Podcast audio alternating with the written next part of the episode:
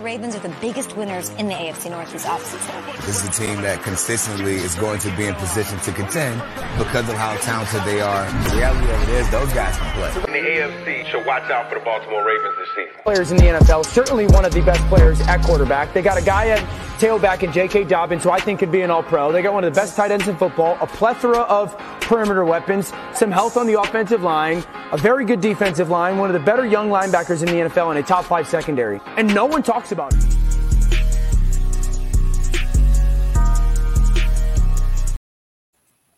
Yo, what it is? Welcome back to another episode of At the Bank, a Baltimore Ravens podcast. As y'all already know, yo, this is about to be a dope episode as always because I'm the dopest guy to go and give you this dope episode. You feel me? And you already know. If you don't know, I would like to go ahead and tell myself happy 36th birthday to myself, man. Woo! 36 years on this earth, man, and I, I'm I'm so happy to be here. I'm so happy that I can go ahead and, and live my life to the fullest. Go ahead and give y'all this good Ravens talk, man. Go ahead and give y'all my special guest because, like I said, I got a special guest on here today, and we're gonna get here and talk about the ish. What's going on with the Ravens? How we think that the Ravens will survive in this playoff? Will the Ravens make the Super Bowl? Because as we already know, yo, it is the road to Vegas. Because we already know that this year's Super Bowl will be played in Las Vegas.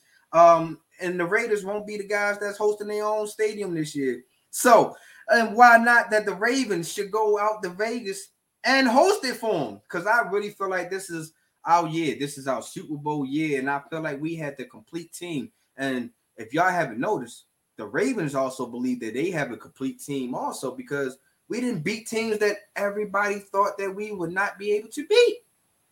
So, you know what I mean? Instead of y'all just keep hearing it from me because I, I keep trying, I told y'all from day one, from season one, game one, that these Ravens was going to be a tough team to battle. A lot of people snickled, giggled, laughed, and all that good stuff to say Nah, Dev, the Bengals are going to win. Nah, Dev, the Steelers going to win. Nah, Dev, the, the Browns going to win this because they got Deshaun Watson. And y'all keep giving me all these stupid reasons. But at the end of the day, I got the last laugh because the Ravens is most definitely the number one seed. The Ravens got the bye seed. Now everybody who wasn't on the Ravens bandwagon is now on the bandwagon now. And now they all of a sudden they yelling uh Flock Nation now because we are the number one seed because we got the better team, because we got the better coaches, we got the better players, we got the better everything. So why not go ahead and hop on the bandwagon? But in my opinion, this is a Super Bowl year. This has to be a Super Bowl year or a bust because for the simple fact that number one, we have a lot of players and coaches can potentially be gone at the end of this season. You already know about PQ, him in his contract situation. We already know about Justin Madubuike in the year that he has had. We already know that Clowney's potentially uh, Van Noy. We see that now Todd Monken is starting to get um, head coaching calls. We see Mike Macdonald is starting to get head coaching calls. We see Anthony Re- Weaver is starting to get head coaching calls. So it's a possibility that this team might get broken down uh, after this season. So this is why I believe that this is a very, very, very important season this year. And I feel like that this is a Super Bowl bound team, the way it is constructed from top to bottom. You don't, but like I said, I'm done doing my little rant, man. So now I like to go ahead and welcome my guest, man. He is a former writer for the CBS and Sports Illustrated. He has his own podcast called The Ravens Talk. And I guarantee you, we about to hear this guy talk because he speak nothing but facts and honesty when it comes to his opinions. You feel me? So I would like to bring on my special guest, man, my guy, Samuel. Man, how you feeling, my man? Feeling good, man. Feeling real good. Nice weekend, nice bye week. So no stress, no no film study, just watching these other teams beat themselves up. That's yeah, I'm with you on that one, man. Um, let's that's that's that's get a people who are you. Let's introduce you. You know what I mean? Um, I told him how you was a former writer for the CBS and Sports Illustrated. How you have your own Ravens uh podcast as well called the Ravens Talk. You know what I mean? So let's tell the people like how did everything come about? Like, how did you go to school for this, or like you just woke up and say, you know what, I'm passionate about my guys, and I feel like that I can put myself on this platform. Yeah, so uh, I actually did not go to school for this. I didn't get a communications degree, no journalism degree. Uh, I actually went to school for pre medicine. Uh, I went to University of Maryland, Eastern Shore, actually. So uh, HBCU in Maryland. A lot of people will be familiar with You're from Baltimore. Uh, um, after graduation, I was actually thinking about starting writing uh, novels. Uh, and then I was just looking online, searching for uh, things to do to get that started. And I came across a literary agent who also happened to be a partner with Uh, um, which is kind of like, I would say, a little bit like uh, Bleacher Report back in the day, except it wasn't just focused on sports, uh, but they were looking for a sports writer uh, for their uh, website. So I agreed to do it, some supplemental income uh, to get started post graduation. And CBS Baltimore was keeping tabs. They they really liked my stuff. I got an email, phone call from them. They asked me to come in to do some, um, I would say like a mock interview. Really, I think they just wanted to get to know me a little better, and they offered me a job on the spot to be their writer. So I uh, wrote for the team for the Ravens for almost nine years for CBS Baltimore. Uh, covered the Ravens on a Super Bowl run. Uh, covered the first game with uh, Joe Flacco at quarterback. So I've been with the team for a little bit. Um, after 2017, I actually decided to go back to do medicine. I went ahead and got my doctorate degree, and afterwards, I got an opportunity to write for Sports Illustrated uh, for my guy Tyler Karpovic. I'm not sure if you guys are familiar with him, but he's a writer currently for BaltimoreSports.com. Uh, he gave me my in back into the sports world with Sports Illustrated, and fans who liked my writing were just clamoring for me to start a podcast, and I just went full tilt this season. I just went ahead and started doing uh, podcast work, and it's been pretty awesome ever since. Ah, man, that's dope, man. That that this that journey, that little peek of the journey, man. Just give us the insight of you know how you started, then how you just navigated. Then, cause like, cause like you said, you you wasn't fully in, cause you even mm. took a break to even do something else, and then you hop right back into it, and and and now you're still flourishing. So that I think that's dope. Um, so uh, when you was writing for the CBS, like how did you like you said how did that really come about you were just freestyle writing for them or you were just blogging on twitter? Like how did that how did they really find you really? Uh examiner.com actually had a partnership with cbs so if anytime i was writing something on examiner.com dealing with the ravens that cbs liked they'd ask to use it. So uh they started to ask for my stuff pretty frequently almost four or five times a week. And then they said hey let's just get this guy on the payroll. Uh, and they offered me the, the, job on the spot. So I was uh, working there actually as a writer for uh, the majority of the time, and then I actually started working at 105.7 The Fan at their uh, station as a digital content producer. So pretty much writing for the the Ravens most of the time, but definitely just being in charge of the content that was actually put on the website. So that was pretty awesome to uh, do for a little bit, get my my feet further into the industry. Yeah, that's that's that's dope. And then you know, like you said, you had hopped out of that. Um, eventually because you wanted to uh, get your pre medical uh, license and stuff like that. Um, was that like a, a, the first thing nation that you wanted to do, or that was just something that just fell into your lap? Uh, it's something that I wanted to do. Um, I told myself, I actually gave myself uh, about two years after the Ravens. I think they, the 2015 season. I told myself, give myself two more years to really get my feet into the sports uh, industry and and see what comes about. If I'm not satisfied with what I'm doing, I'll take a step back and pursue other opportunities. And and pharmacy was just something that I really um, I was accustomed to it because prior to uh, starting Sports Illustrated, I was actually working at uh, Johns Hopkins Hospital, so I have some experience with medicine. And my friends were just saying, "Hey, just just go for a pharmacy and see what happens." And I applied for school, rigorous interview process, and I got in, thankfully. And it, it was very tough three years.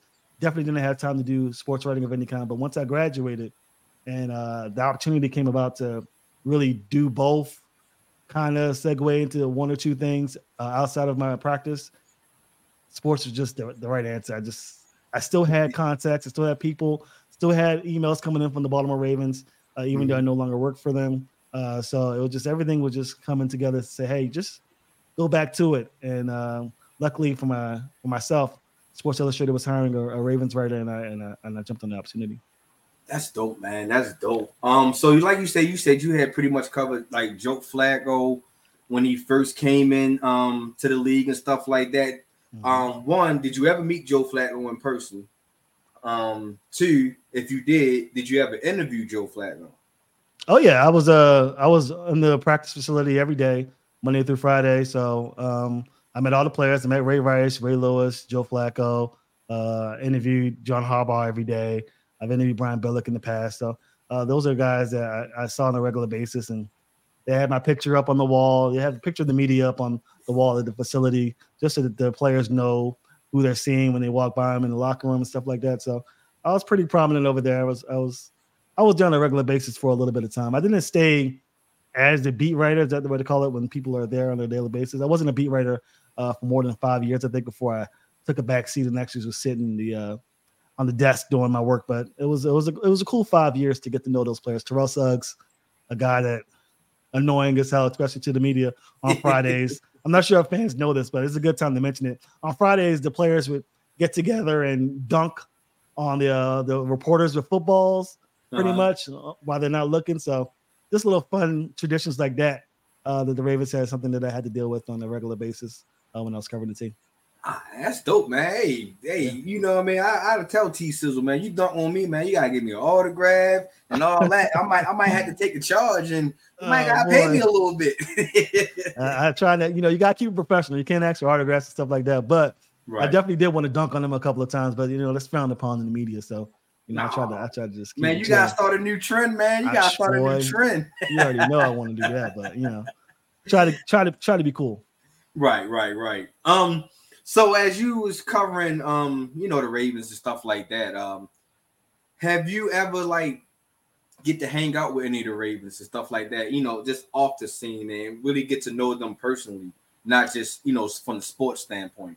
Uh, not when they're playing. You try to keep that professional relationship where you you know you separate the the business from you know personal. So mm-hmm. I, I made it a point not to really talk to the the players uh, outside of the game. I think the one person who I definitely like to talk to, just not about football, just you know, just chill, just you know, casual stuff was Ed Reed. Ed Reed was very welcoming with me when I first started. I was one of the few black reporters. I think I was actually the only one uh, prior okay. to Clifton joining.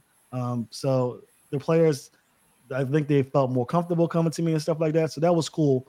Um, but for the most part, I waited till they retired or left the team before I started building relationships with them off the field. Okay, but hey, get to meeting them, and then you know, Ed Reed being a guy that can kind of welcome you um into their you know uh space and stuff like that. It's pretty dope. I had met Ed Reed um one time at a, uh at the at the bank one time. Mm-hmm. Um, we was doing they was having like this little Ravens event where uh some of the uh, high school football players get to come down there and meet some of the Ravens and stuff like that. Um, I was able to meet Ed Reed one year. Real, real good guy. You know what I mean? Yep. I wish camera phones was was really popular during that time, man, because that'd have been one picture that I most definitely would have framed.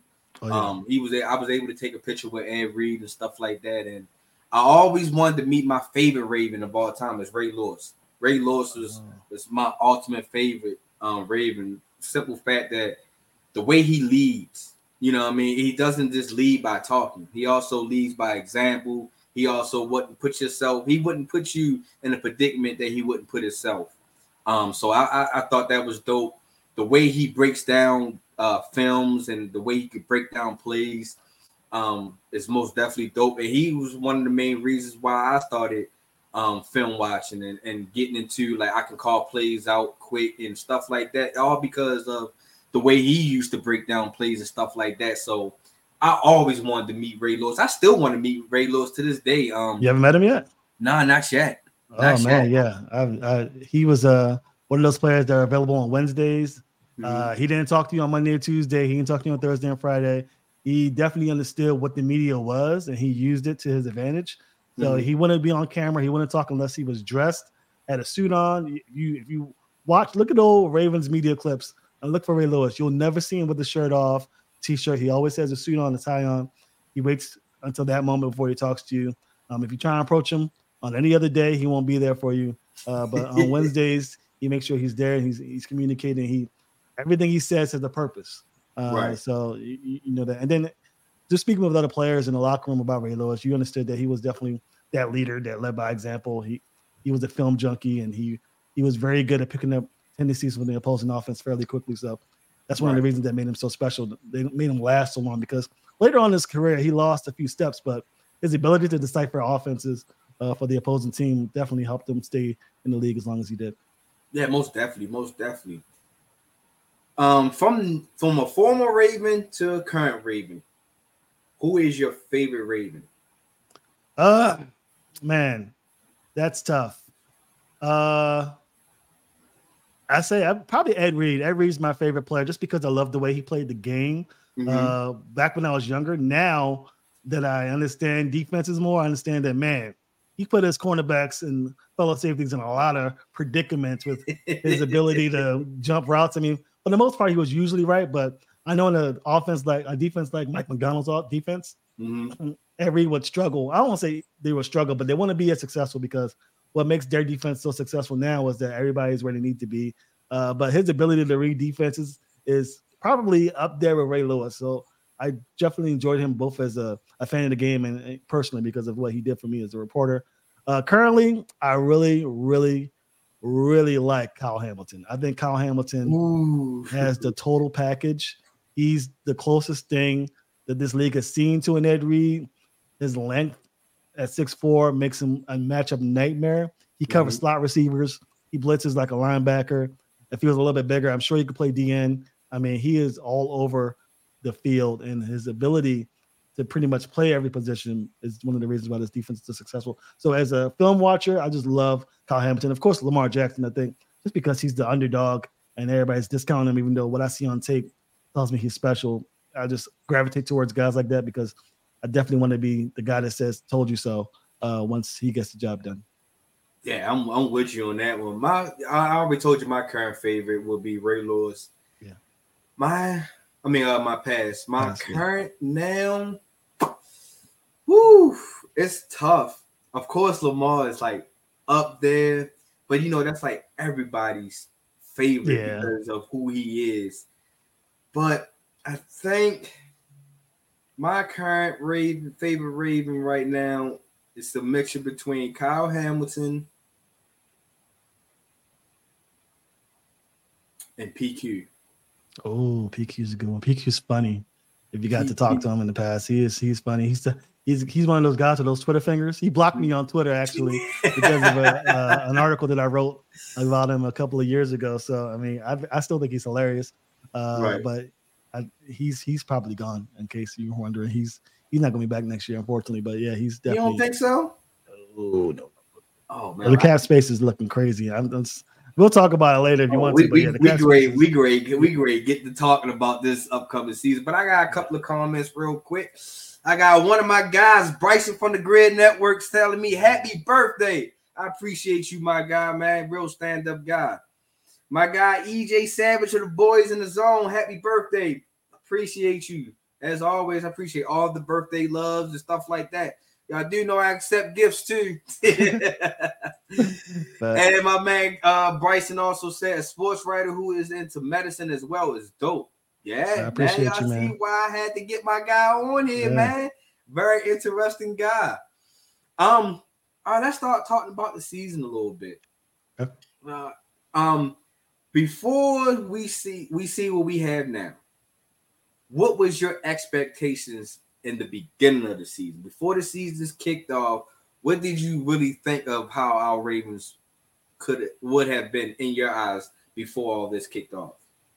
the offense was exactly what I thought it would be. I was a huge proponent for the Ravens adding uh, weapons on the outside for Lamar Jackson for the last five years.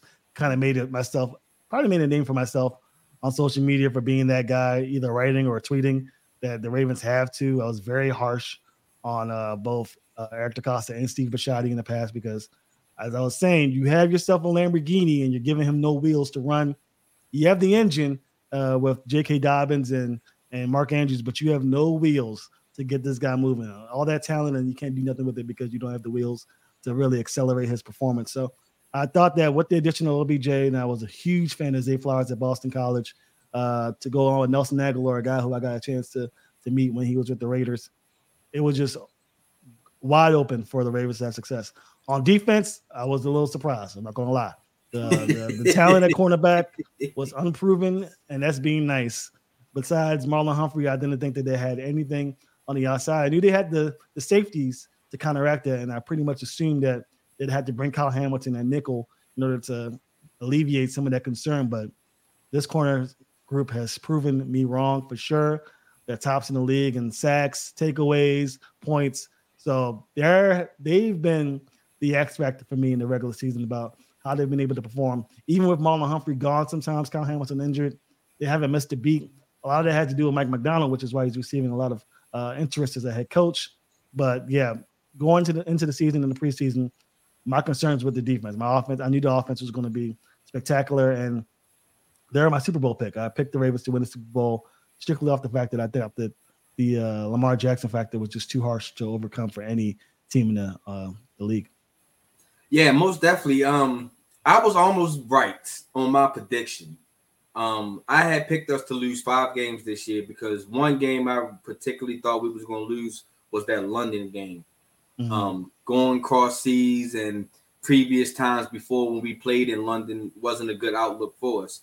Um, so that was my fifth loss I had gave us, but we had overcame that. Um, defense wise, I really they really surprised me because I had a lot of questions as far as the DBs. Like you just said, how Marlon Humphrey was the only guy that was a proven guy, really. I, I like Marcus Williams, but the thing about Marcus Williams is that his his availability at times.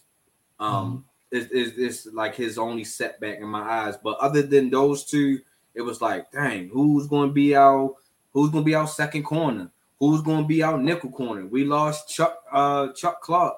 Who's going to fill his shoes because he played in a big role um, mm-hmm. previous year in the defense, especially him calling the plays and stuff like that. Um, I knew Roquan was going to be the guy. I just you can just see the dog in him. You can just see that he has that Ray Lewis s in him, um, to where that he can lead a defense as long as the defense is, is able to want to be led. Let me say that part. Mm-hmm. And um, another part I had questions on was our edge rushers.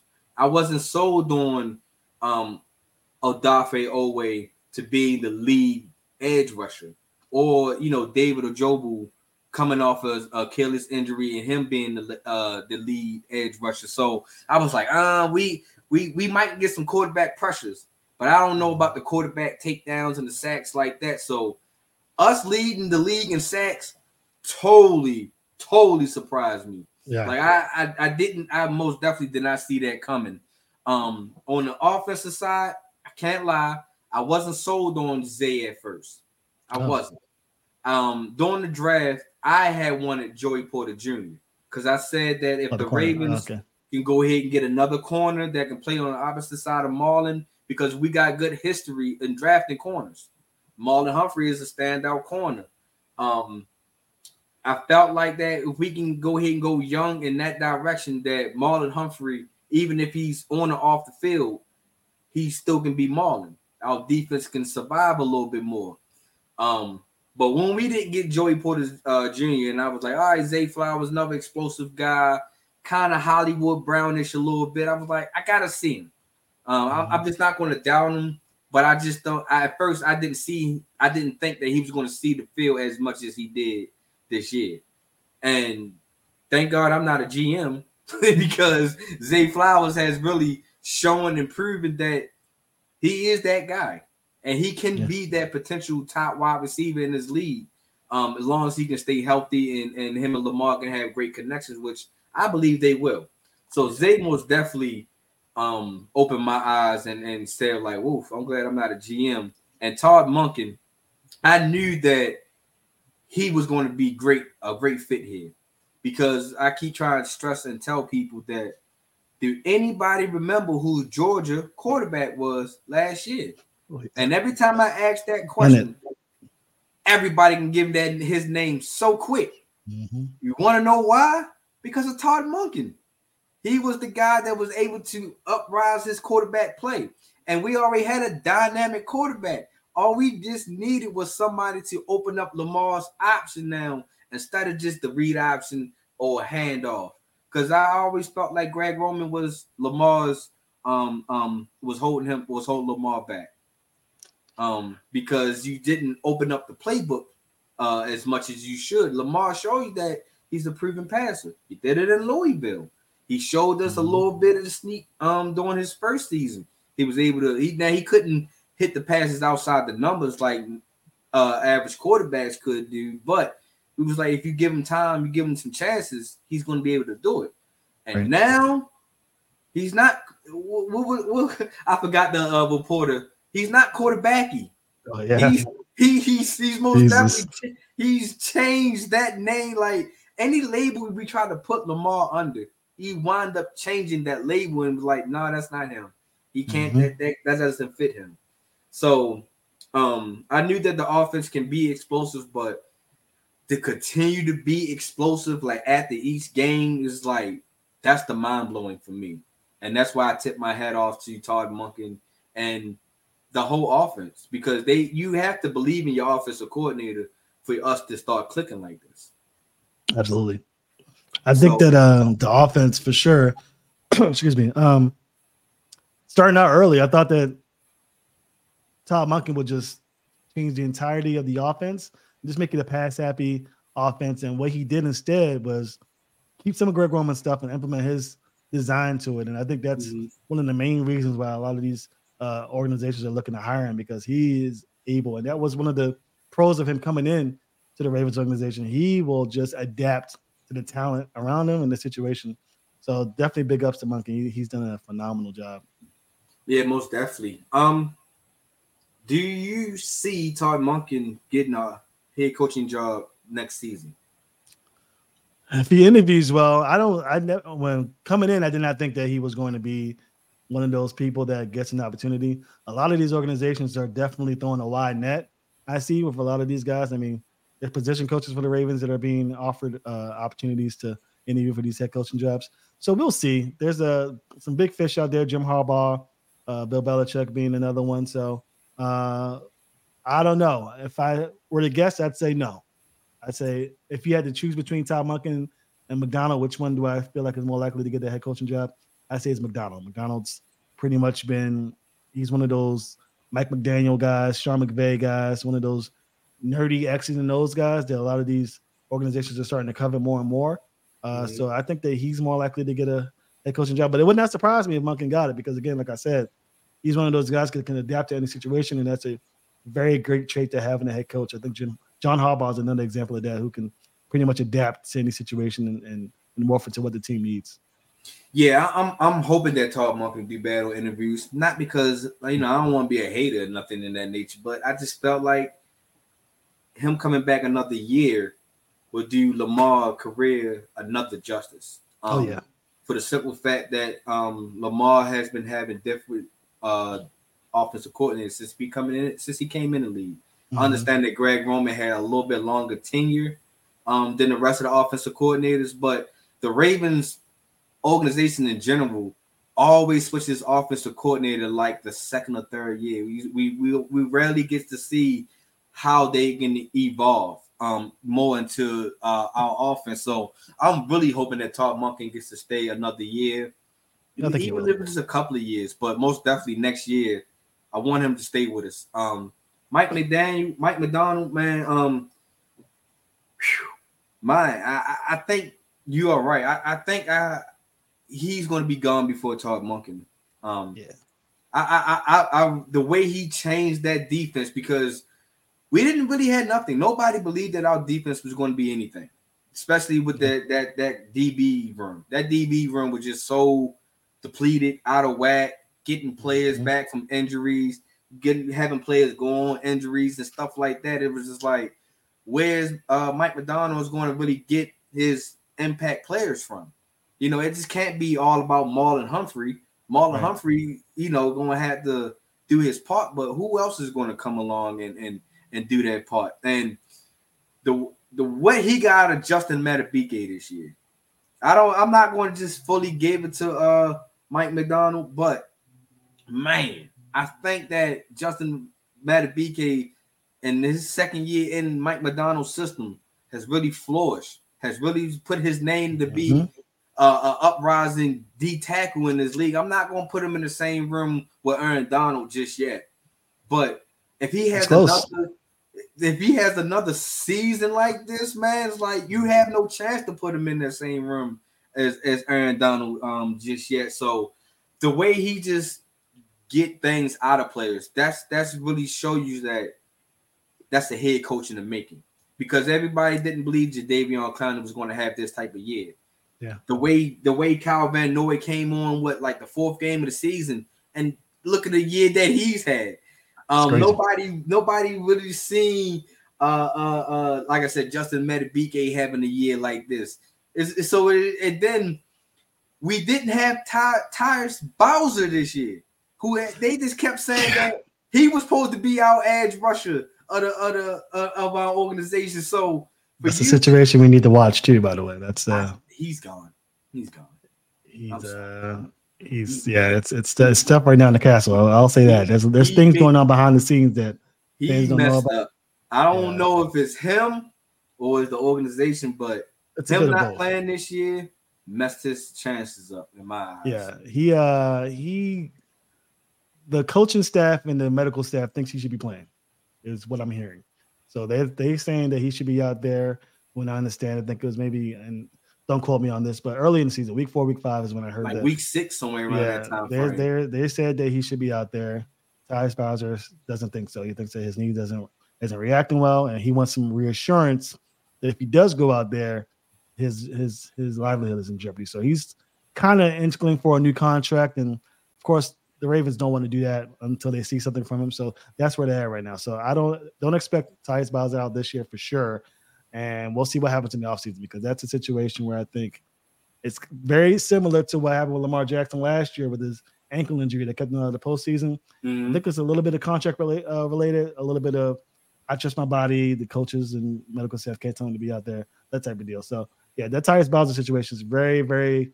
Uh, it's, it's it's not getting a lot of attention. I think it should be getting because there's some stuff going on behind the scenes for sure. Yeah, because like like I said, uh, he was supposed to have been playing since week six, and I really was looking forward for Towers Bowser to play this year, um, because last year he showed me a load of promise. He showed Mhm. me that he can.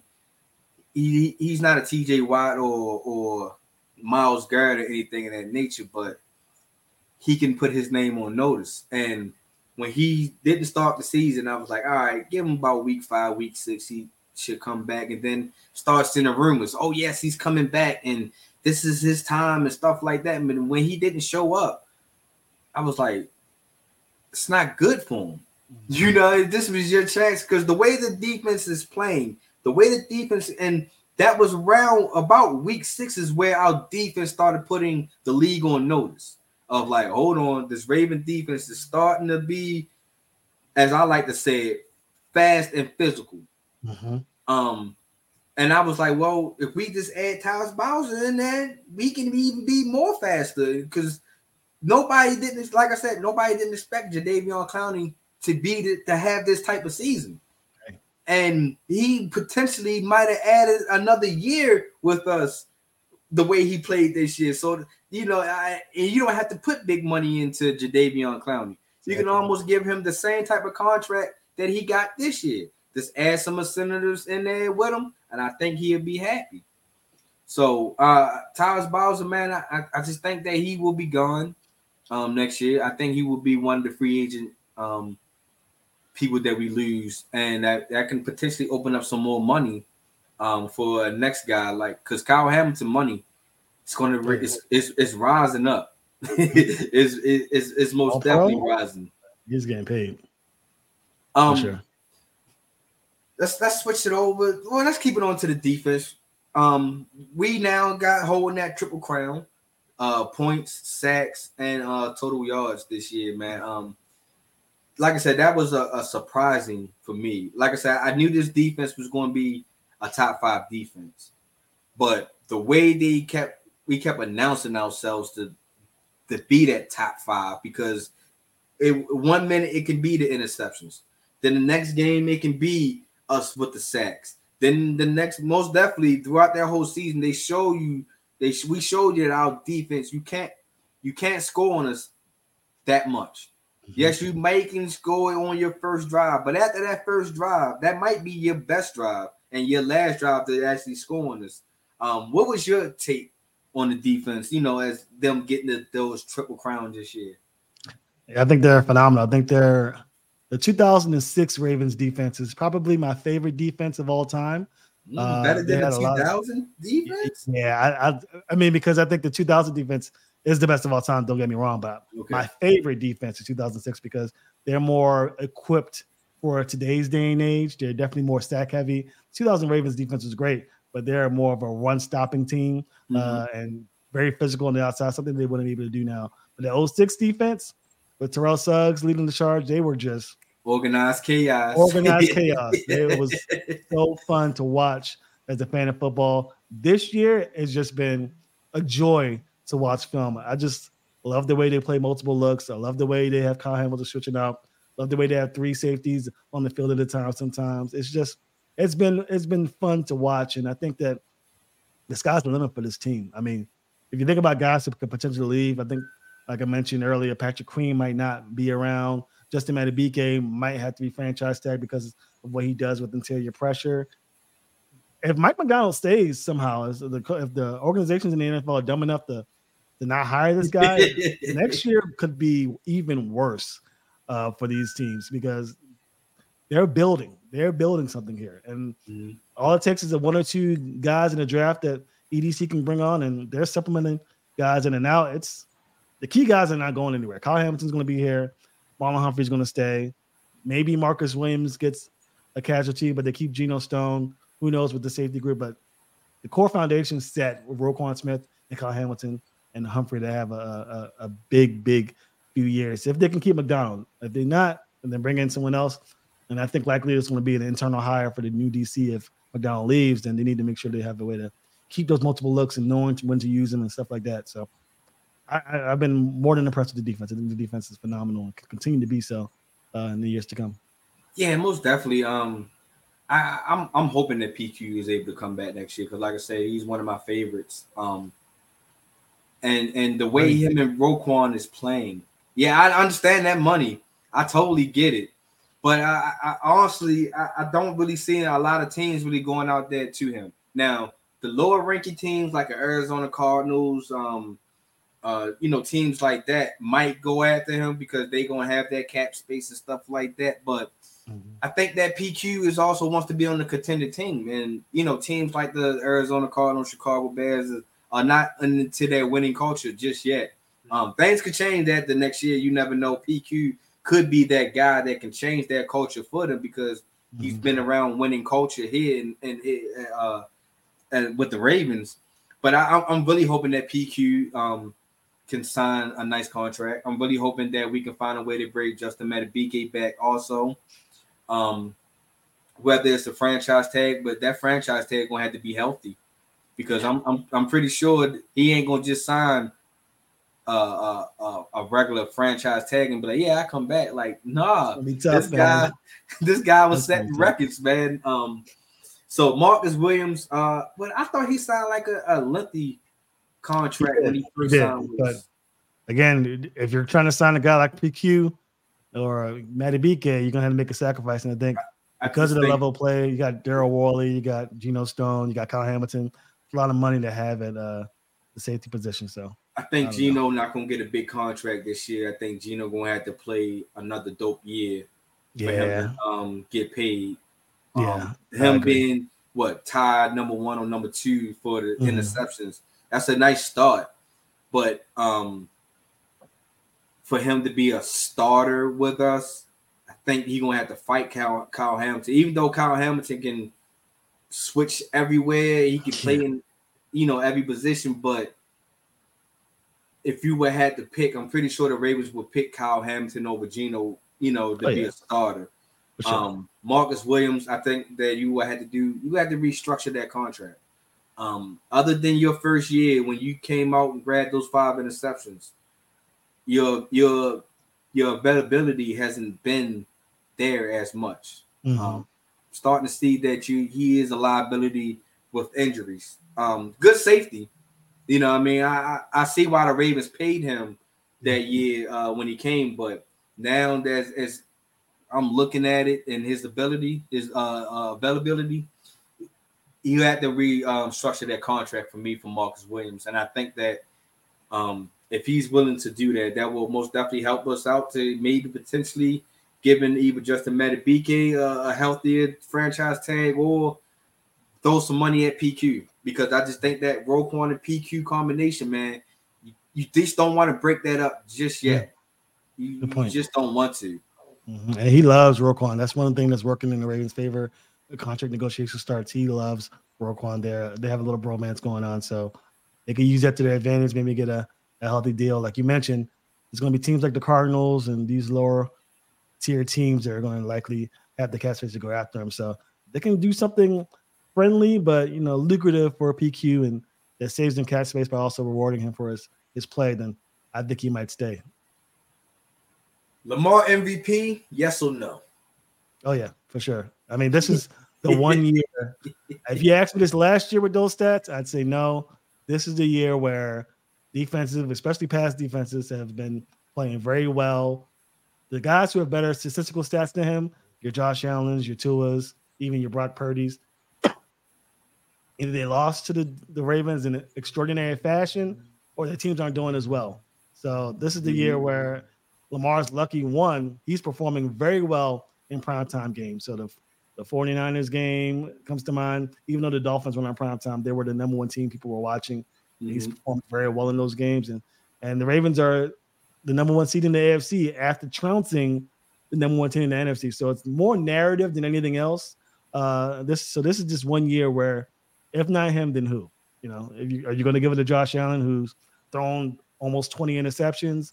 Are you going to give it to Brock Purdy, who people have had questions about being a system guy, who got absolutely exposed against the Ravens?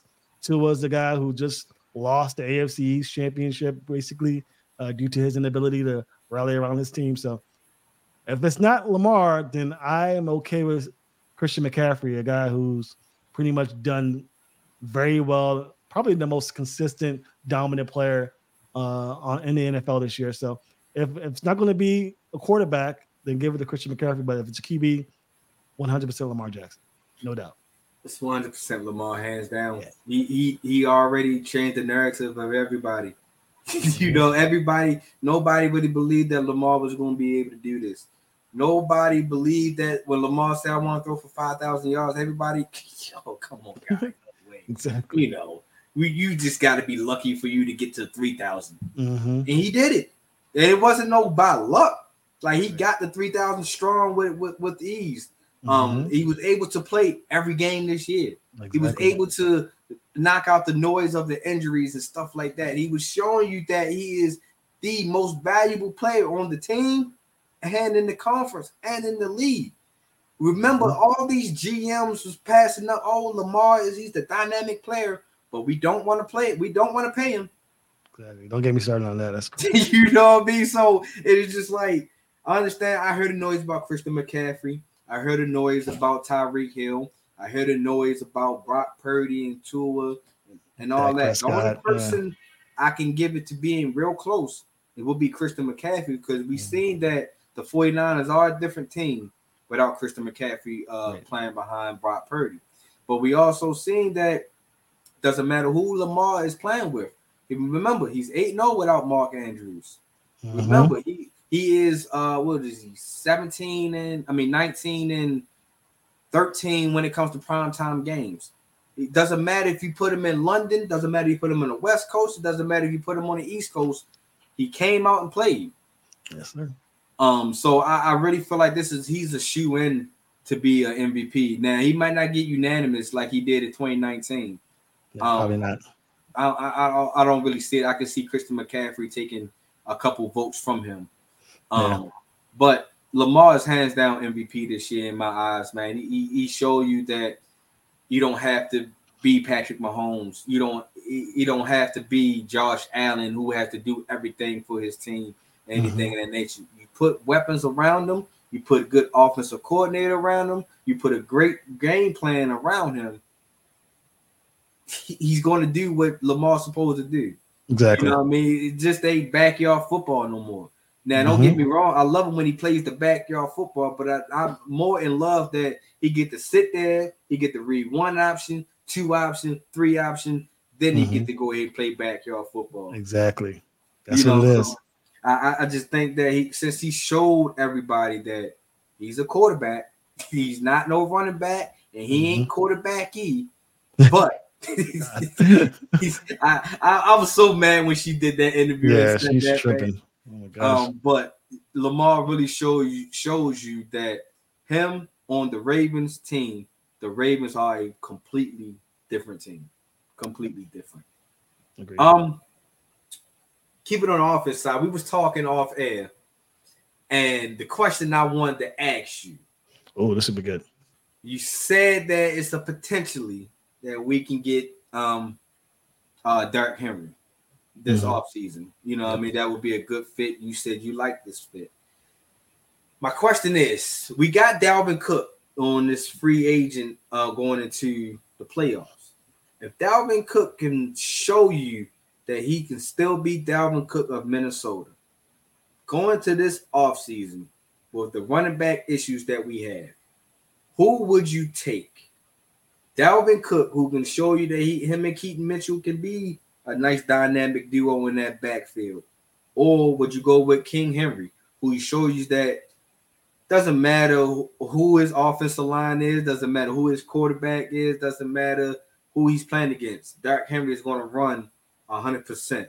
He's going to give you 100% bull. Out of, Dalvin Cook, out of Dalvin Cook and, and, and King Henry, and during this offseason, who would you take? I would have to see some pretty Minnesota like runs from Dalvin Cook to go that route. Now, from what I've heard from people inside the castle, he's looked more like the Dalvin Cook in Minnesota than the guy in New York. The people don't understand the Jets have the worst run offensive line in the league by far, the worst. And that pretty much speaks to what Breece Hall is able to do, given that he's still had success with that offensive line. But they have a very bad O line when it comes to run blocking. So he comes into a situation where the Ravens are running a lot of zone, where the opposing defenses to decide whether or not it's Lamar carrying it or if it's the running back or if Lamar's going for a play action. There's three things to worry about instead of two. So I, he can have success. If he has that success, then I can see the, a possibility of it happening. But if he has a Melvin Gordon type performance, excuse me, that's no knock on Melvin Gordon, but mm. you know he's up there in age. If he's showing flashes but not enough, I sincerely think because keep in mind the Ravens were very close to getting Derrick Henry during the trade deadline. I mean, extremely close to the point where uh, people were talking about there's a possibility that there were some in-house things with the Tennessee Titans that kind of kept it from happening. So Derrick Henry wants to be in Baltimore. The Ravens wanted Derrick Henry, so that's why I say there's a chance it could happen. But like you said, if Dalvin Cook has a strong season, he has that connection, Florida connection with Zay Flowers and and, and Lamar Jackson. So sometimes it's more about locker room chemistry than anything else. If he has that type of performance, then he could definitely be the guy who stays. Uh, but Keaton Mitchell, his explosiveness, Justice Hill, who's also looked explosive these last couple of weeks. Mm-hmm. So they have a great, great uh, problem to have with all these running backs. And Gus Edwards, I didn't even talk about him. Lots of running backs to use in their uh, in their quest to be a dominant team. But yeah, I'll say my I'm leaning more towards King Henry. And people have mentioned Saquon Barkley. I don't see it. I think it's going to be more of a King Henry type deal, or or or to keep Gus Edwards or potentially bring back J.K. Dobbins, which I think is is less likely than anything else. Oof, uh, yeah. Now as you sitting here, you, you pose you, you put it in that way, man. I, Dalvin Cook most definitely gonna have to show something from here on out for me to actually be like, yeah, Dalvin Cook hands down. Because like I said, if it's the Dalvin Cook in Minnesota, the way this offense is built, Dalvin Cook is like a shoe in coming back next year to see how he can fully uh, be in this offense. Um, because 100%. the way that this offense is structured, it, you need a running back like him. Mhm. Um, you you you we I I potentially thought if Dobbins was able to stay healthy, Dobbins was going to have a breakout year. Oh He yeah. was he was going to have an explosive year, and he was going to get paid. hmm Um, but when he got hit with that injury, uh, it's like a zero point five percent chance that Dobbins is coming back as a Raven in my eyes. Yeah. Keith Mitchell, seeing that that explosive home run hitter that he can be, and um, we yeah we're not getting him back this year, and we most definitely probably won't get him back until about mid next year. Um, but I, I can see him being explode. I can see him being the guy. You know, as long as he he can stay healthy. That that ACL injury is really going to be an impactful year for him next year and showing that he can stay healthy. Gus the Bus, he took a pay cut to stay with us this year, and I just don't really send him doing the pay cut next year. Yeah. Um, he's probably gone. I, I would love for him to stay, but once again, them lower market teams is going to be looking for a durable running back, and Gus Mhm. Edwards was showing you that he was he was durable. He showed you that he's not just a power runner. He can leak out into the be a pass catcher. He can be uh, uh I think he can be a thousand yard rusher if he Oh, had that opportunity to, um to have the ball in his hands that much. So I really think that Gus, especially if he wins a if we win a Super Bowl, Gus will be gone um next year. Mhm. Uh Derrick Henry, I would love to see you come here. That powerful running, don't know just to see defense to be scared. Do you Mhm. take on Henry or do you take on Jackson? It's just Mm. like it's a lose-lose situation because we already know LJ can really make you dance on the open field. And then on the open field, do you really want to tackle Henry? you know, so that it- that is going to be yeah. He's coming. that, that that that's like a scary combination that you as a Raven fan, like, yeah, I want to see that, but then it's like, whoo, is that chemistry going to be there? You know what I mean? Can Derrick Henry can can be mature? I think he can, but can he be mature enough when Lamar snatches it out out that pocket and you know he takes the carry away from King Mhm. Henry? Can can he had that mindset to be like, ah, okay, I can live with that. That's Lamar. Or he wants to still show people that I'm King Henry. I'm still the top rusher. I'm still a thousand yard back. I'm still can do this. Um, so that that that be my only thing I would look for to see um if he decides to come here. But him and Lamar in that backfield would be scary.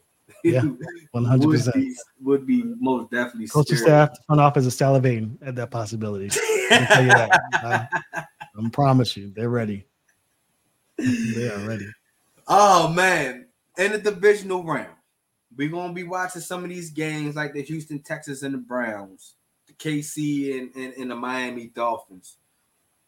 Um, who do you think that the Ravens? I, I believe we match up well with anybody, but That's for correct. us, we know that as the true Ravens fans, that the divisional round is, is like a curse for us. Because the Mhm. last couple of years that we get to the divisional rounds hasn't been our friend. Always had to get that early exit. Um, do you who would you like to see in a divisional round to give us the best chance to go to the AFC championship? That's there. T- there's two teams that I think will give them an easy time. One many may not agree with. One for sure they agree with. I think the Texans are probably the team that gives the Ravens the best chance to win. Uh, their defense isn't matching up well with the Ravens' offense at all. Uh, Mhm. CJ Stroud's a rookie quarterback who I respect a lot. I think he's going to be a phenomenal QB uh, in the years to come. He's yeah, but uh, he he needs to get his feet wet to understand these multiple looks and what these defensive coordinators are trying to do. So that may take a year or two for him to really jump off. But pure arm talent and ability to lead his men, I think CJ Shaw is phenomenal. But the team roster isn't structured in a way to really give Baltimore fit. So I expect them to be the team that uh, the Ravens may have the easiest time with. And my second team is the Pittsburgh Steelers. The Steelers are not good. They're, they're they don't match up well with the Ravens at all. if you look back to the first game, the Ravens only lost that game because of those drops. The Ravens had three or four potential touchdowns that were that weren't to be because of drops. So, and then the second game, the Ravens were playing with practice squad guys, and you know that's the, that's the thing they say. But really, second and third stringers with the sprinkling a couple of starters, but and they Mhm. still only won by seven points. So Right. roster wise, the Steelers are by far the worst team in the playoffs, and without TJ Watt, it just makes it worse. And Mason Rudolph is definitely the worst quarterback out of all of them. But I put an asterisk by that because it is a divisional opponent. The Mhm. Steelers do know the Ravens very well. They will do things that other teams aren't able to do to slow down Lamar Jackson, and stuff like that. But again, because of the roster and because of the X's and O's factor, I think the Steelers are the second team that, of course, Ravens uh, will want to see, I believe, if I'm being honest. But when it comes down to it, I think it's probably going to come down to either the t- the, the Browns or the Dolphins that get it, just based Mhm. off the way the seating's looking like. So uh, I would not want to play the Dolphins again. I say that because I think the Dolphins are definitely explosive, even though matchup wise, the Ravens match up well. They have that ability to score at any given play, and that is very dangerous and something you don't want to see at home in the divisional round when you know you've had all these cursed like seasons in the divisional round in the past. I think that the Dolphins would be the one team that I would not to play, but the Texans are definitely the team I think that the Ravens will have the easier time with uh, coming up. I can most definitely agree with you with the Texans. Um, because what we did to them in week one, even though I Mhm. know that was so long ago, but Yeah, I, I, feel like that the Texans they only getting here because they are my surprise team of the AFC this year. Um, I really thought that I knew the Texans would be okay, but I didn't think they was going to win the division, even though Jacksonville handed it to them. Mhm. Um, and I, I just think that Houston is just too young um, at this point in time. Uh, so I, I really think that Houston will give us a, a easier way to get to the AFC Championship. I can see the Steelers a little bit. Um, I was having this conversation with my Steeler homeboy earlier, and he wants the third matchup of us. He feels like that the Steelers has the best chance and everything. And I was just the points that you was giving it out to. I was like, well, we got to remember that first game. If Nelson Agholor and OBJ and the rest of the crew didn't really drop them passes, Yeah. that's that was like 20, close to 21 points that we was get ready to put up on y'all. Mhm. You know, and if if if Marlon Humphrey didn't play press co- press covers on Pickens, and and if we had had safety help over there on Marlon because that was his first game back from his injury, exactly. I just don't think that Pickens would have got that would it got that pass like that. Don't get me wrong, Pickens is a monster. He's he's the unique talent, but I don't think with safety help and a and a, a different corner and a p- corner that didn't press up on him, Right. he wouldn't have, he wouldn't have got that. And then, like you just said, that second game was almost technically ours. Yeah. Which know, is crazy considering who they had on the field. and then once again, the Steelers are a team that can put up all these total yards, all these total yards. But once again, they can't match points. They can't put up mm-hmm. points. You know, so if y'all can just barely put up 17 points on our second, third string practice squad, guys, what makes you think that you're going to handle our team at full strength and with Mark Andrews? Exactly. you know, so he might not be back for the division round. He yeah, I, I, leak into I the expect him to play divisional Yeah. round. I, I I will only put him in just to just to let him feel for the game. You know, I put him in, give him a target him at least four times, then Mhm. you out. You know what I mean? It- Isaiah Likely has already shown us that he can fill in. He can be that guy. He, he Isaiah Likely is an unsung hero that people just don't understand Oh yeah. why he is because Isaiah Likely on some of these downfield passes back in the day crackbacks oh my gosh Isaiah Likely would have killed some of Yeah. these players for him to be mentally uh aware of him not cracking back a lot of people he just be standing there setting picks Right. um, exactly. for people to get around. So I was like, oh, that's that's more IQ. You don't want to get the flag. Um, you don't want to get uh uh no fine or anything in that day. So that was you got good IQ. You got good hands. You're a big guy. Nobody really takes Isaiah Likely down on the first tackle. Nope. So you show me you got good hands and you got the ability to break tackles. Isaiah Likely to me was unsung hero on this offense, man. He was a he didn't the, spotlight wasn't too big for him. The shoes wasn't too big for him either for, to him filling into Mark Andrews. So um They didn't miss the beat at all. didn't at all. So I, I, most definitely can see the Texans being an easy way, and I can see I I don't want the third matchup of the Steelers because, like I said, I I hate the Steelers. I don't Yeah. want to see them on my TV screen as much. You're not going to see them. They're going to lose to the Bills for sure. I, I, I think so too. I Yeah. think so too. Um, the scariest team, um, I'm had to go take a different route than the Dolphins. Um, Okay. Don't get me wrong. I think the Dolphins do scare me a little bit, just a little bit. Of, of been they are a team that can put up 70 points. They showed it already.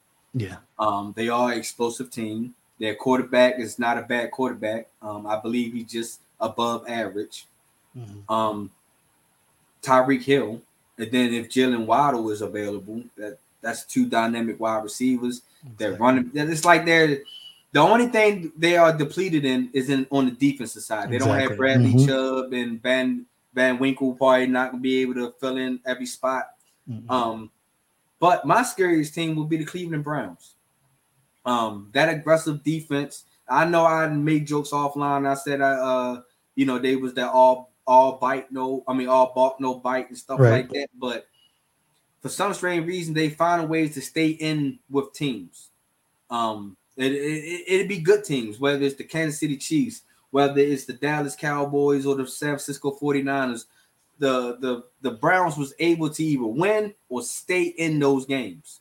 Yeah. Um, and and the way Joe Flacco is looking, we all know how playoff Joe because we had playoff Joe. Playoff Joe can go on a can go on a rip Yeah. you know, and, and Cleveland offense is not slouch, even though they don't have Nick Chubb, but they still got Hunt, they still got um Njoku, they still got Amari Cooper, who I still can be a, a number one wide receiver in the game. Oh, yeah. He's a dog. Um, they have players in different positions in different groups where I feel like the Browns can can be a sneaky team and and, and beat their way out of the uh, wild card number one, and can give us a little bit of chance because they are a division opponent. This will be the 3rd Mhm. time for us seeing them also. Um, so I, I really feel like the Browns can be a scary team for us to play in a, in that divisional round. Yeah, I think the only problem I have with the Browns is one, Joe Flacco throws about four or five throwable Mhm. interceptions a game. Uh, the first meeting, the Ravens pretty much dominated, them, but there's an asterisk because they did have their uh, DTR in. Um, the second game, the Ravens had that game won.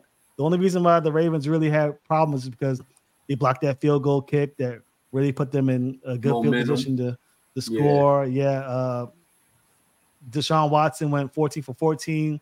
He did what you know guys like Lamar Jackson and Kyler Murray do, which is extend plays with his legs. So Mhm. if the defense fits, that's something that Joe Flacco can't do. Uh, what Joe Flacco can do is make you pay if you let the run game get going. He's one of the better play action quarterbacks in the league. So Most definitely. uh, and in that matchup, if it does come to pass, as long as the Ravens do a good job of slowing down Ford and the rest of those running backs and and really keying in on what Joe Flacco does when he throws the ball because he's going to take his shots. He's a slinger. Uh, then I think the Ravens might have a good chance to win. But to your point, it is a divisional opponent. It's not going to be the first time they see this team. It'll be the third time. In fact, to be honest, out of all the teams that they're ready to face in the divisional round, they've played at least once already. So there is that common factor. But the Browns and the Steelers, the two teams that let's see them multiple times in any given season. So I could see why you say the Browns, and I think the Browns would probably be a scary matchup. Um, but something about that Dolphins team, I don't want Ravens fans to think that the Dolphins, just because they got spanked uh, Oh, no, a no, couple no, weeks no. ago, That ain't don't think that, that that Dolphins team that's not going to happen again. It's not gonna happen Now, twice. It's not gonna happen that- twice. Tyreek Hill ain't gonna drop a uh, touchdown pass again. Exactly. exactly. So just be watching out for that. But to your point, I think logistically and seriously, the Browns are probably the Ravens' toughest ask because one, they're the only team that really gave them problems this season, other than Mhm. uh, don't know who the, the Colts maybe or not Colts really didn't win anything. And again, I don't really count the Steelers at all because they, yeah, I don't count the Steelers at all. So yeah, the Browns. I think to your point, I think you're right. If you put a gun in my head, I say Browns for sure. Probably the toughest matchup. Before I let you go, Sam, is, is this the year that we get it done all the way? We, we, I think this is the year. Are we going to be in Vegas?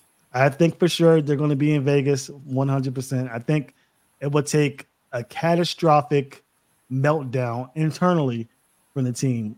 Matchup wise, there is no team in the AFC that can give them problems. The Bills have Josh Allen, and Josh Allen can take over a game by himself because of his size. But just like Joe Flacco, he's a guy that throws the ball carelessly a lot, and you Mhm. cannot do that against the Ravens defense. So if Josh Allen has a clean game against the Ravens and possibly makes a game of it, maybe. But again, it starts and ends with Lamar Jackson. He's he's an X factor. Defenses, if you're watching in the last three or four weeks, are very confused. They're really trying to find a way to slow down Lamar. I think the past couple of weeks, the, the name of the game has been contained. So these pass rushers aren't really attacking the line of scrimmage like they usually do, which is why Ronnie Stanley's having an okay game recently as of late against these edge rushers. But you're going to have to find a way. The Browns are a team, and the Steelers, those two teams are two teams that they don't play contained. They attack Lamar and let whatever happens happens. But I Mhm. think that in the playoffs, because of what could happen and you can one and done, they're going to try and take the contain approach. They're going to try and say, "Hey, we're going to let you do what you do with your arm and let the you know chips fall the way they may." And they put up 50 points on teams because of that. So I just think that Lamar Jackson has what it takes to make it to the dance. Cowboys are a team that, if they make it to the Super Bowl, could I be a just fun great action. Who is your who is Yeah. your NFC? Who is your NFC I- team I think that you think be- that the Ravens will play in the Super Bowl? if the Cowboys do what they have to do, they have a shot. I still like what I see from the 49ers just because of their scheme wise, but the 49ers don't want to see the Ravens again. That Ravens game in Christmas night could have been a lot worse. Brock Should've Purdy been. looked confused out there. His ability to read post snap is one of the worst out of the guys left. I think Tua is one of those guys who's really good at post snap reads. They play a lot of high low. So Mhm. the guy cutting in uh, on the end isn't open, and the guy running the post is. And so they do a lot of that. So it's very easy to read, and he's able to really decipher what the defense is trying to do post snap. But Brock Purdy's not that guy. He's not that guy. So if they make it to the dance, they better run the ball Christian McCaffrey and only run the ball because Purdy's a liability out there against his defense. So you like the Ravens and the Cowboys? Uh, I think the Ravens and Cowboys would be the funner matchup, but I, Mhm. if I had to predict, I think it's going to be Ravens 49ers. I think it's going to be chalk. I think the one seed for AFC, one seed for the NFC. Uh, but I think the, the Cowboys made it it'll be a lot more fun because the 49ers aren't ready. They're not, they're not ready for the Ravens. For me, I think that I think the Ravens will be in Vegas this year. Um, I really just don't really see a lot of teams matching up. The only way I see teams really beating us is if that offense goes stale, go goes into quick go into a quicksand mode. Um, that will be the only way I can really just see us letting teams get that uh, momentum. Um, because I, I think our defense is, is fast, physical, and strong enough to hold opponents. We already we held opponents for under 17 points all year. So I, I really just think that the defense will continue that that pace. It just will be our offense. Long as our offense do not go stale, go dry. you know what I mean? Nobody is really. I don't see nobody in front of us. My my prediction will be the 49ers again. Also, I just think Yeah. from top to bottom, they are the second best team um uh behind us. Um they are built right. They are um they follow that system. And this is what I mean when I follow that system. As Far as like these other guys, like I don't think that Brock Purdy will go to another system and he will get the same numbers that we get now. Oh yeah, I don't think that Brian Aiyuk will be a top wide receiver anywhere else in the league. Um, I don't. Uh, I don't see George Kittle is is still my number three tight end, um, behind Mark Andrews and, and Travis Kelce still.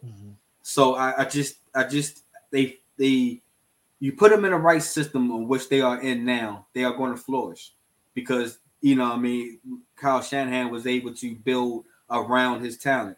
All he needed was a quarterback, a system quarterback that don't really go outside the box as much. You know, I don't think that Lamar would really fit into Kyle Shanahan's system. Um, I think that he will evolve. He will learn how to play in the system, but I just don't think that if you put Lamar into Kyle Shanahan's system, that Lamar would do what Brock Purdy did this year. I think that Brock Purdy was was the guy for Kyle Shanahan was able to play in the system, and I think that's why Brock Purdy won't be won't get that respect to be an elite quarterback because um, I think outside of Kyle Shanahan's system, Brock Purdy wouldn't be. We wouldn't have these questions. We wouldn't put Brock Purdy in the MVP conversation.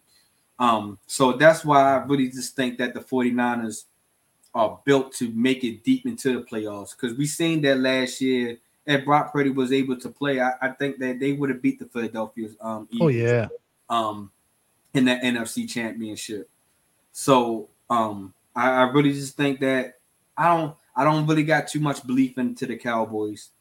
Um, I I always keep telling people this: as long as Jerry Jones is their owner, they are cursed. they, he, he, he, sold his soul to get those 90 Super Bowl. Mm-hmm. now, you know, the, the, the devil was like, Hey, you paid your due. I gave you a Super Bowl. Come on, my guy. So right. I just think that far as Jerry Jones, as long as he's around, the Cowboys won't win a Super Bowl. Um, and I just don't believe that Mike McCarthy can get it done with Dak Prescott. For some strange reason, I just don't think that those two are are compatible. You know, mm-hmm. like how Lamar and and John Harbaugh, how like I just said, Brock Purdy and Kyle Shanahan, because he could fit into Kyle Shanahan's system. Um, so I, I, I just don't see it like how t- uh, Tua and Mike McDaniels is over there in Miami. Um, so I just don't see Mike McCarthy and, and Dak Prescott on the same page fully. I just think they just deal with each other because that's their work, that's their job. Right. Um, I just don't see that chemistry really flourishing them, and I, am just not a soul believer of the Cowboys. I can go, I can go for days of why the Cowboys. I, I just don't see it. But um, so 49ers and Ravens is pretty much both our predictions. Do you? What's your score if you if we were to get that Super Bowl matchup? Do you think it will be a 34-31 like how it was a couple of years ago? Or do you think it will be another ass whooping that the Ravens gave, like how we did on Christmas Day?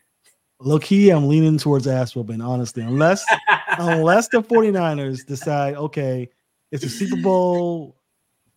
Fuck it, let's blitz the hell out of Lamar Jackson and and and definitely do things to disrupt the offensive line because keeping him in the pocket is just not going to cut it. I think right. the defenses, to, to hopefully to their credit, understand that Lamar is a great quarterback with his arm and, and do things. But if you sit there and just let him sit in the pocket, it's it's it's Dice City. And I do not again trust Brock Purdy against Kyle Hamilton and that and that defense coordinator. I just so if they get that together, maybe it's a close game. I'll go 34 20, but mm. it could mm. really be 34 13 type mm. of deal. If I mean, man, I I just wish I might I might do a series where I just post it on my podcast, show you guys the film of what Brock Purdy was singing out there and how he responded. It was it was ugly. It was way worse than what y'all saw on TV. Yeah. So I don't know. I, I think maybe yeah, I don't know. Uh, yeah, I'm going. I'm going Ravens strong for sure in that matchup again. If the Ravens get, most definitely the Ravens get all the way to Vegas, nobody stops us. Mm-mm. I don't care who they put in front of us. It's gonna be an ass whooping city. Yes, I sir. just really just think that this is our year. I just think that we are built for this year. This year, I think that from everything from the GM to the coaching staff to the players, I think we have it. I think this is the year that we really got to. It's all or nothing. You know what I mean? Because I, I, really just think that if we don't capture it this year, it's going to be hard for us to capture it the following year. Because we seen how Philadelphia is having a struggling season this year. Yep. Um, after they was runner ups from uh, last year's Super Bowl, so mm-hmm. I just think that, and also how the Bills are now they they was the AFC favorites, Super Bowl favorites, and then each year they don't make it, they just become uh, just a regular playoff team, and I don't want us to fall into that trap, man. Yeah. Sam, man, I appreciate you joining on, man. I swear, like I said, I, I'm a huge fan of yours. Keep doing what you're doing, man, and and and let the let, let the world know how we can find you, so they can know. Well, you can find me on Twitter at Ravens Talk Pod. Uh, also on Instagram, where most people follow me on uh, Ravens Talk Podcast. Um, you also find me on YouTube at Ravens Talk Podcast, uh, where you find my stuff uh, daily. And yeah, that's pretty much it, man. But yeah, I appreciate you for having me on, and uh, keep doing your thing. We talked offline about uh, about your your grind, so I appreciate you and what you do. And uh, feel free to reach out anytime if you need me. Uh, anytime, man. I appreciate you, man. Yeah. And ladies and gentlemen, sports writer or former sports writer, and now have his own Ravens Talk podcast. My guy Samuel, man. I appreciate you, man. Appreciate thanks, you joining man. me on my birthday day, man. Oh, yeah, happy birthday, man. bro. Big trust. Appreciate Yes, you. sir. There we have it, ladies and gentlemen. I told you I was gonna give y'all a dope episode on my birthday. You feel me, man? My man Samuel was out here giving out that dope knowledge. You feel me? And like I said, as, my guy Bryson has alluded to, man, a sports writer who's also into medicine, man. So we already know that this guy is most definitely um intelligent. And, and, and, and I wish him nothing but the best for here on out, man. But as always, man, I appreciate everybody for joining in on my special birthday episode, man. That's why I wanted to do this episode today, man. Because, like I said, not only me just getting gifts, I want to be the guy that gives out gifts on his birthday too. You feel me? So I appreciate everybody for tuning in, man. And if you have not already, please make sure you go follow the Gryd Network because we have dope content creators on this network. You feel me, man? And we got so many different shows, man just to make sure y'all go out and check out my guy Bryson, carving it up with Bryson. Um, on Monday, Wednesdays, and Fridays. Make sure y'all go check my guy out. Make sure y'all go check out All Even Podcast. Make sure y'all go check out Raiders Roundup. Make sure y'all go check out if you into MMA. Check out um uh, uh what's my guy's name? Oh man, I'm so sorry, Eric. Yo, I can't remember y'all uh podcast name, man. Um, but if you MMA, man, please go check out my guys and make sure y'all go check out MTMO, My Thoughts, My Opinion Sports Podcast. Episode will drop this Monday. I got an episode that y'all guys really gotta gotta tune to. You feel me? So make sure y'all tune in on Monday. And if you uh like the sports apparel that we have, man, make sure y'all go out and support the Gryd Network, man. Go into my link uh, my uh, link bio and all that good stuff, man. Make sure y'all shop, man. We got hats, shirts, hoodies. Doesn't matter what you want, yo. If you wanted to be a big supporter, yo, go out there and support us. You feel me, man? And I got a couple of comments before I let y'all go. My guy Raw from Uncensored Network saying, Sup, my guy, happy G Day. I appreciate you. My guy Alexander said, Good show, happy birthday. Don't sleep on the Cowboys Nation. All right, I'm gonna go ahead and take a nap on them real quick. but no, I appreciate y'all, man. And as always, man, big trust. Because why trust anything else? You feel me? I catch y'all about to go celebrate my birthday. I'm out.